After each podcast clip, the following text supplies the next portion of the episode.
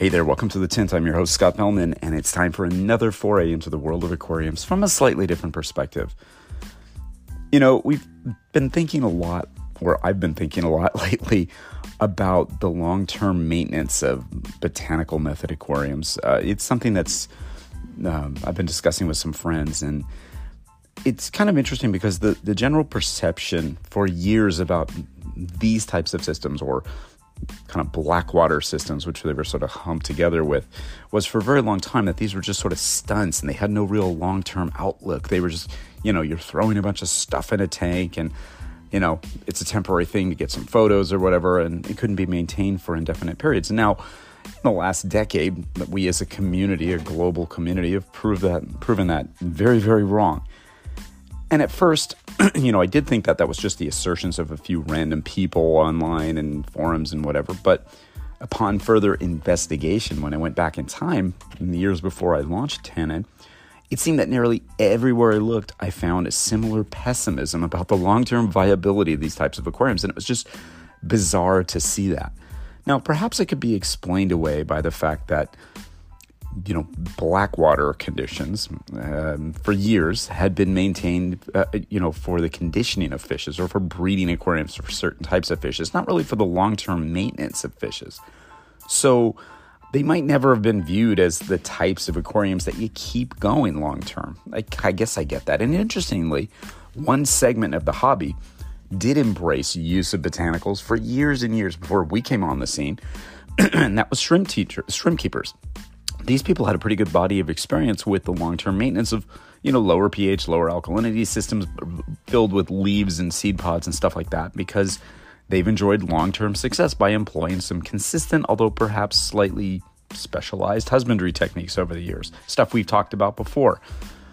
there seemed to be this perception among the mainstream hobby that these were delicate and tricky, fraught with potential disaster, a soft water, perhaps acidic environment, which could slip precipitously into some sort of environmental freefall without warning. And then there was the manner of uh, uh, the matter of that dark brown water. You know, happily that perception seems to have eroded over time. Excuse me. And as a new generation of hobbyists, hey, that's you guys, has taken the torch and ran with it, taking a slightly different approach and a vastly different attitude. And we're perfecting the techniques required to maintain botanical method aquariums for the long term. And the long term is and always has been where my interest lies. Now, the longest I've ever maintained a botanical method aquarium now is going on about five and a half years. And the only reason I broke that tank down was because I had to remodel part of my home and I needed to get into that room and where the aquarium was located and, and work on it. And I, of course, I set it up shortly after the work was completed. But the reality is, though, I could have kept the system going indefinitely. As most of you who work with these aquariums know, the key to long term success with them is to go slowly, deploying massive amounts of patience, common sense husbandry, monitoring the environmental parameters as needed, and careful stocking management. Nothing really different than what you do uh, to successfully maintain any type of aquarium for the long term. Since the botanical method aquarium is set up with the initial inventory of leaves and other botanical materials, we're accustomed to gradually building up the amount of this stuff in our systems over a period of time. It's patience. And because of the very nature of botanical materials, you know, they decompose underwater, it's necessary to regularly replace them as much as you would filter pads, activated carbon, or other chemical filtration media in a conventional aquarium. And the very act of replacing the decomposing leaves in botanicals not only mimics the processes which happen in nature, you know, new, new materials being deposited in water, but it serves to continuously refresh or perpetuate the conditions within the aquarium. A sort of mandatory husbandry process that just happens to be the best way to maintain any type of aquarium for the long term, in my opinion. Fortunately, you know, botanical materials are pretty easy to come by these days, aren't they? and interestingly, in nature, many uh, leaf litter bed accumulations have been monitored for long periods of time and they've become regular features of streams in which they reside. In fact, geographical features. Uh, native fishers navigate these waters based on these big leaf litter beds and so forth, and they influence not only the structure of the rivers and streams they're in, but the flow rates, the dissolved oxygen levels, and other chemical parameters. And of course, the fish population in both composition num- and numbers. We talked about that for years. Much like in nature, the way you maintain your botanicals in your system can influence these things as well. which is why I feel that the botanical method aquarium is very similar to a reef aquarium or a heavily planted aquarium. There's a continuous and sort of dynamic evolution that occurs throughout the existence of these aquariums, and the direction it goes is absolutely influenced by the degree which we as hobbyists are involved. And I think that the keys, someone said, What are the keys to a long term success in one of these aquariums? I broke it down into like, I don't know, like maybe six steps here. I just sort of wrote it down. Um, let me share them with you. And you're going to laugh because you're going to be like, Are these really that different than what we do with anything else? Uh, number one, start slowly, gradually building up the quantities of botanical materials over a period of weeks or months until you reach a level that you like, both aesthetically and functionally, and, and which provides the type of manageable environmental parameters that you're comfortable with. And number two, I would employ basic common sense husbandry protocols like weekly small water exchanges, you know, careful feeding, use or replacement of chemical filtration media as needed, etc. Number three would be stock your aquarium with fishes gradually over a period of months, preferably with smaller fishes that can grow with the aquarium and produce less metabolic waste during the critical first few months as your system establishes itself. Number four would be regularly monitor aquarium parameters over that first few months to sort of establish a baseline of how your aquarium functions and runs, you know, chemically or environmentally. And continue this practice throughout the lifetime of the aquarium, but you don't have to do it every single day or whatever. You can do it once a week or once every other week once it's established. And number five would be to regularly replace decomposing botanical materials. I don't I didn't say remove because I believe in leaving them in there until they completely, you know, decompose. Uh, you know, refresh them with new ones to keep that same consistent sort of environmental or ecological um, parameter. And number six, simply notice any trends or deviations from that baseline over time as needed to stay within a, a, fairly tight range, and your aquarium will find its range without you having to do much to it. And if you've noticed, all those suggestions I made are absolutely not different than anything I would tell you to do with any old aquarium that you set up. And of course, observe your aquarium regularly, which is a given. Share any insights, issues, and trends that you've noticed with the community with so many hobbyists now getting into this segment, we're starting to, you know, really collect some useful data on the establishment, the maintenance, and the long-term care of botanical method aquariums. So ask yourself, what trends and behaviors have you noticed in your longer-term established botanical method aquariums? Have you found that these are more challenging than other aquariums you kept, or was it simply a matter of learning how they behaved and maintaining them in such a way as to provide consistent environmental conditions? I'll bet it was the latter. I don't think that we as a community are really that, you know, afraid anymore of what's going on in our tanks. And I think we've kind of figured out how it works. You know, a lot of it starts with the way you begin your aquarium. If you're converting an existing aquarium, just start slowly, gradually building up your quantities of botanical materials over a period of weeks or even months until you reach that level that you like uh, or which provides the type of manageable environmental parameters that you and your fishes are comfortable with, as I mentioned just before. And of course, you need to understand the progression of things that happen as your tank establishes itself. And most important, you'll need to make some mental adjustments to accept and appreciate the different function and aesthetic. And also, you, you know, as we've said a billion times here, you're to have to get used to a certain amount of material breaking down in your tank. It's natural and part of the function, and for that matter, the aesthetic. Accepting the fact that you're going to see biofilms, fungal growth, detritus, and even some algae in your system is something that many aquarists have had a difficult time with over the years. But as we're seeing in this community, it's a great mind shift. It's not so much. It goes against our aesthetic upbringing with regards to what an attractive, healthy looking tank is, except with those of us who kind of get this. It's kind of interesting to see.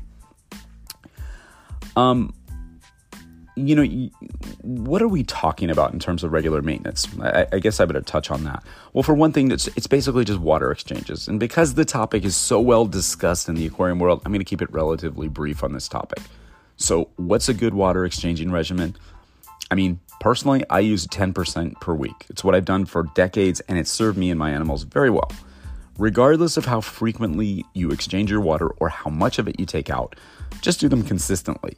And of course, as I've discussed many times, don't go crazy siphoning out every bit of detritus during the process. In fact, I don't do that at all. I just take from the water column.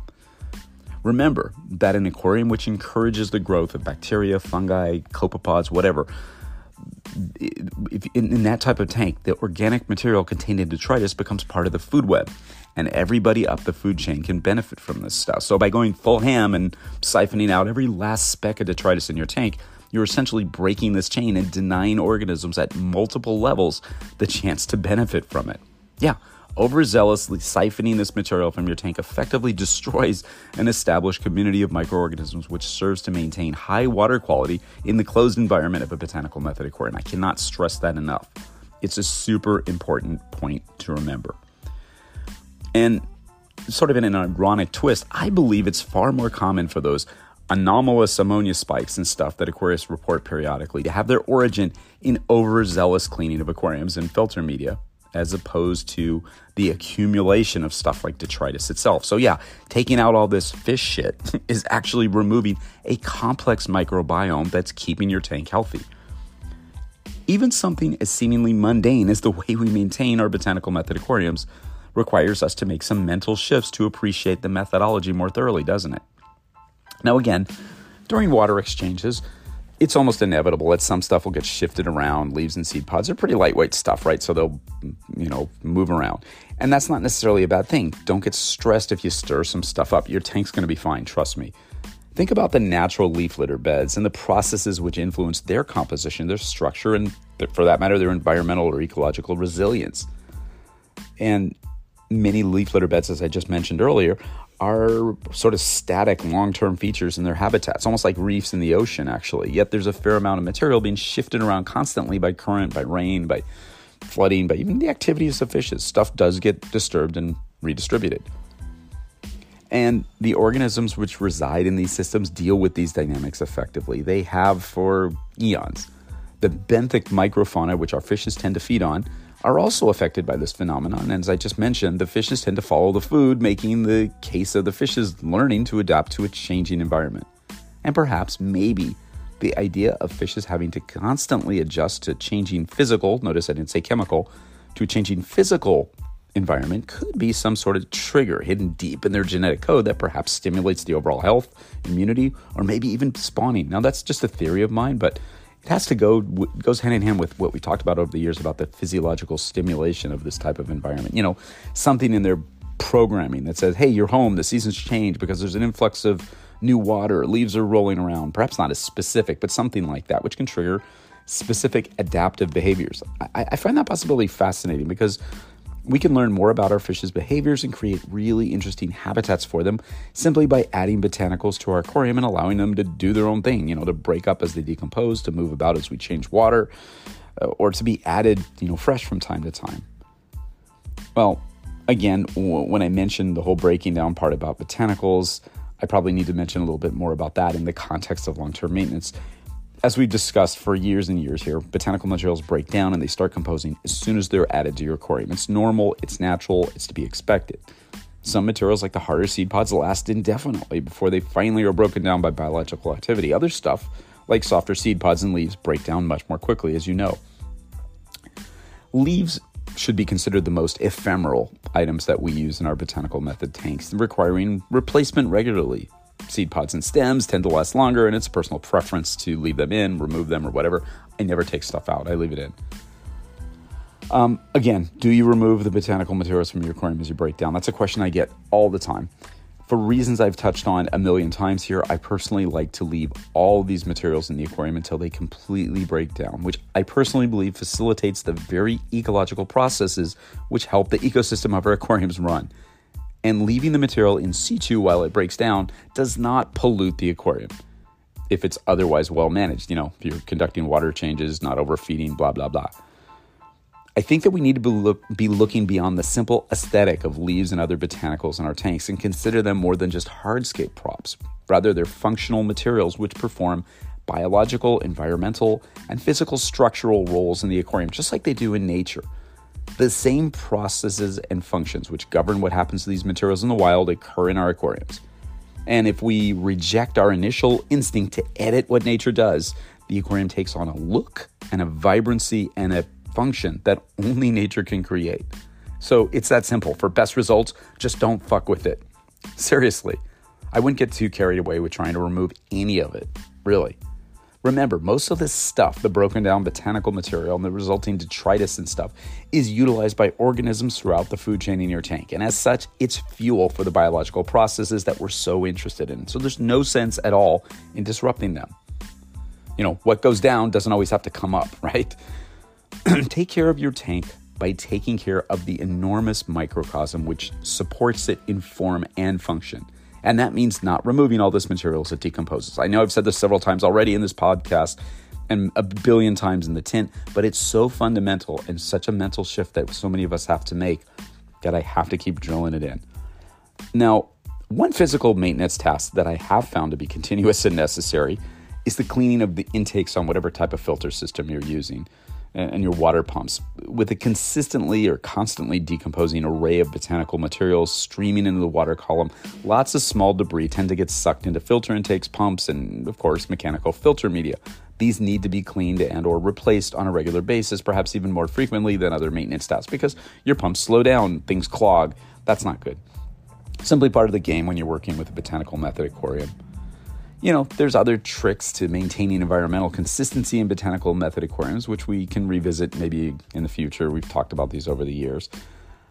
But nothing here that we're talking about is that unusual. It just requires a basic understanding of ecological and biological processes and how they play out in our tanks. It requires patience, consistency, and execution, attributes which are ideal for any hobbyist with any type of aquarium to, you know, possess.